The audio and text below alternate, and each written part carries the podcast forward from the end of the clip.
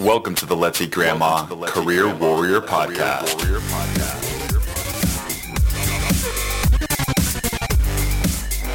All right, welcome to the 49th episode of the Let's Eat Grandma Career Warrior Podcast, where our goal is not only to help you land your dream job, but to help you live your best life. It's that time of the year. College students are graduating, including my own little sister, so I was inspired to create this episode for you up and coming career warriors who are out there to get that first serious job. Maybe you're just graduating now and are in panic mode because you just don't have a job yet. Maybe you're entering your final year of college and now is the time for you to start thinking about getting that package together. Or maybe you're just that proactive that you want to be a mean, lean resume machine. Well, listen up. Now is the time to turn your volume up and hear my best three tips for you as a college student for your resume. As the founder of Let's Eat Grandma, a resume company, I've learned some really solid best practices that can get college students noticed and eventually hired.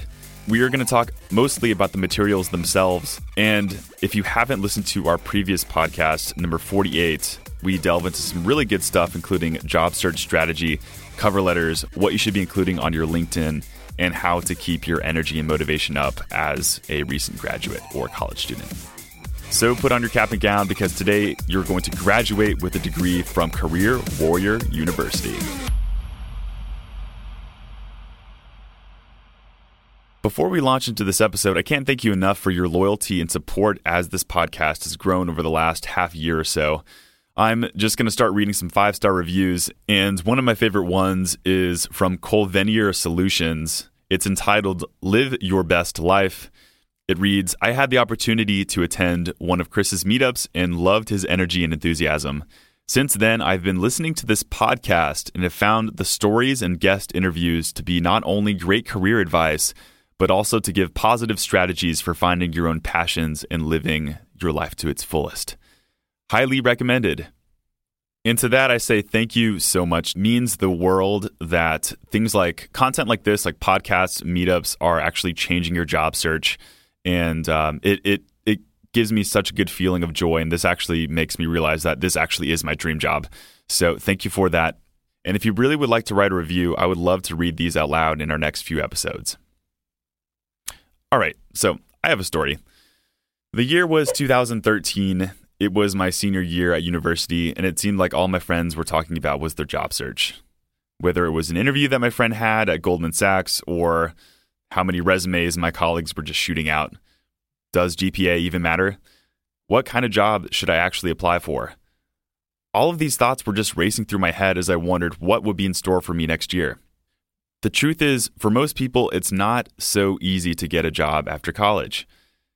In fact, some people really do struggle. So, my hope is to give you just a little bit of a boost with this episode by helping you to vamp up that resume just a tad. And the next few minutes or so, I'll give you three tips that could actually help you. And these are the three things I wish professors actually taught in college. So, first piece of advice, we're going to speak to the concept of what happens if you don't have the experience. And I know a lot of college students are in the boat of wanting to apply for these first year jobs, and some of them are kind of ridiculously asking to have some experience, even though, I mean, you're just graduating. This is your first year out of college. So, how can you possibly have that experience unless you were so blessed to have a solid internship or experience beforehand? My guess is that most of you college students are in the boat of just having your classes and your skill set and your side projects to work off of. So, what I would focus first and foremost is beefing up that education section. I think the majority of college students have the opportunity to increase the education section. So it's probably going to be at the very top of your resume already. And I would venture to say that most of you students out there can include other things. Keywords, especially if you're applying for applicant tracking systems online, can be a really solid way of getting your resume noticed and put to the very top. Just a quick two second crash course on applicant tracking systems. It's a technology that will scan your resume for appropriate keywords so, one common thing that recruiters will type in will be position titles or nouns common to the position. So, it's really important to make sure that you have the appropriate keywords in your resume to make sure that it gets the to the top of these systems. I mean, let's say you are applying for software developer positions or you're applying for technology positions, information systems. You may not have that title yet in your job uh, descriptions or things like that. So the education section itself might be an, ed- an awesome place to put that. So courses you've taken in the past, uh, possibly the skills you were able to pick up, uh, things like that. I think are completely appropriate to do if you're a college student. Now, again, if you're not a college student and you're listening and you're listening to this episode, what I might tend to focus a little bit more on are your professional experiences. All right, focus on skills, focus on that education. And another example of something is we recently partnered with a coding boot camp. You know, these are students who had no experience within that field. So one thing that we tended to focus on were projects. If as a student you were working on projects that are directly relevant to the place you're applying for, play that up in your resume. I cannot emphasize that enough because a lot of the times, like I said, these applicant tracking systems are going to be scanning your resume for the appropriate keywords, and employers are just looking for relevance to see that you have some experience. All right. Is that enough for that? That's what I thought.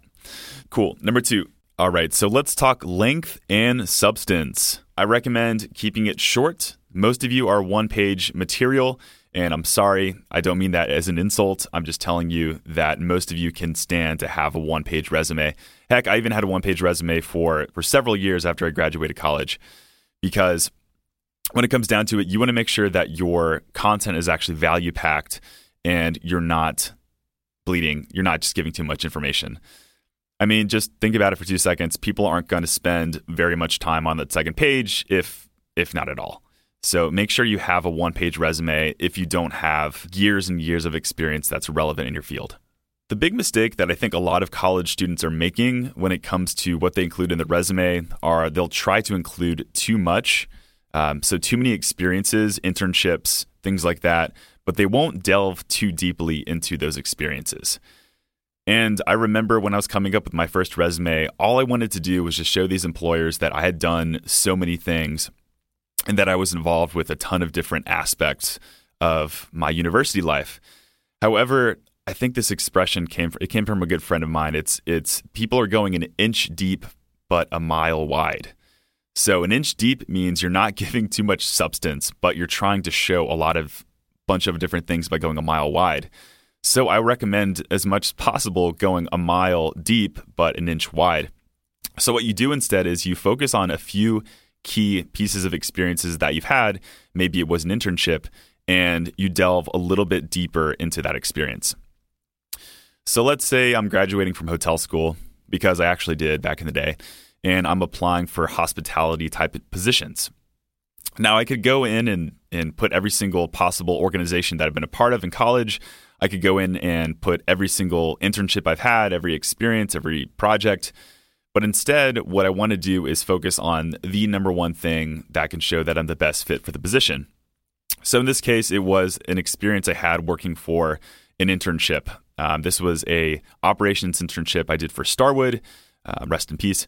Starwood um, was once the owner of brands such as the W Hotel, Westin, and um, a bunch of other ones, but now Marriott owns it. So, what I would do instead is instead of having just like two or three bullet points for Starwood, instead, what I would do is have seven to eight really solid concrete bullet points that showed this that showcase the skill set that's necessary for the positions I'm applying for. So, customer service, thinking on your feet, um, doing anything any of the experience that the actual job posting would call for. So if it's a front desk position, I might play up the front desk experience that I got during my internship at Starwood. And numbers, numbers, numbers. Can't emphasize that enough that you really need to make sure you have numbers, descriptions, and to really go into solid detail in those bullet points.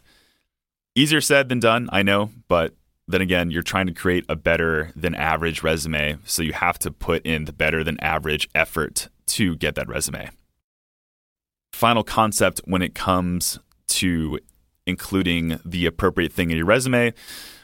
I'd say the majority of you college students do not have a summary of qualifications at the very top. And I don't blame you because it's kind of this weird thing that some of us started putting, some of us didn't after getting that experience. I think a summary can go a long way. So basically, it's a brief overview of why you're the person that's qualified for the position. So I don't recommend going too long on your summary, especially if you don't have that much experience. I recommend just a few sentences, really highlighting your best of the best. If you've never written a summary before, this is somewhat of a hard thing to describe on a podcast or an audio. So I'd highly recommend hopping over to our blog at let'seatgrandma.com.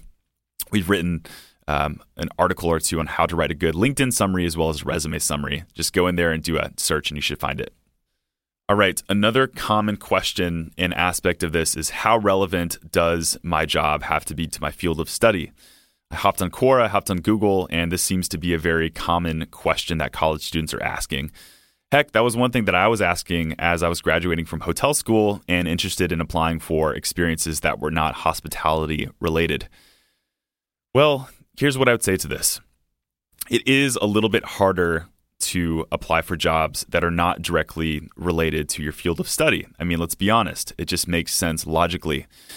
But one thing I would say to that is if you want to apply for a position that is unrelated, I highly recommend networking as much as possible because that's where you're going to have the most leeway. That's when people are going to give you the most opportunity or wiggle room, I should say, when it's not related to your experience.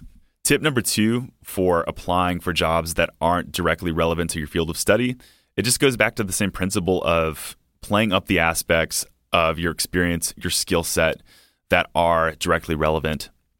So if you've worked internships, if you've done projects before, if you've heck, I don't know, just had that one random experience or volunteer experience that was directly related, that may be the one thing that you want to possibly bring to the top of your resume, bring to your summary statement of the resume, or even just highlight a little bit more to showcase that you're qualified for the job.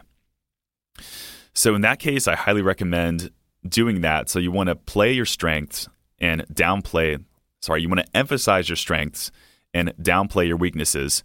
And this is marketing 101, and this is what wins over jobs.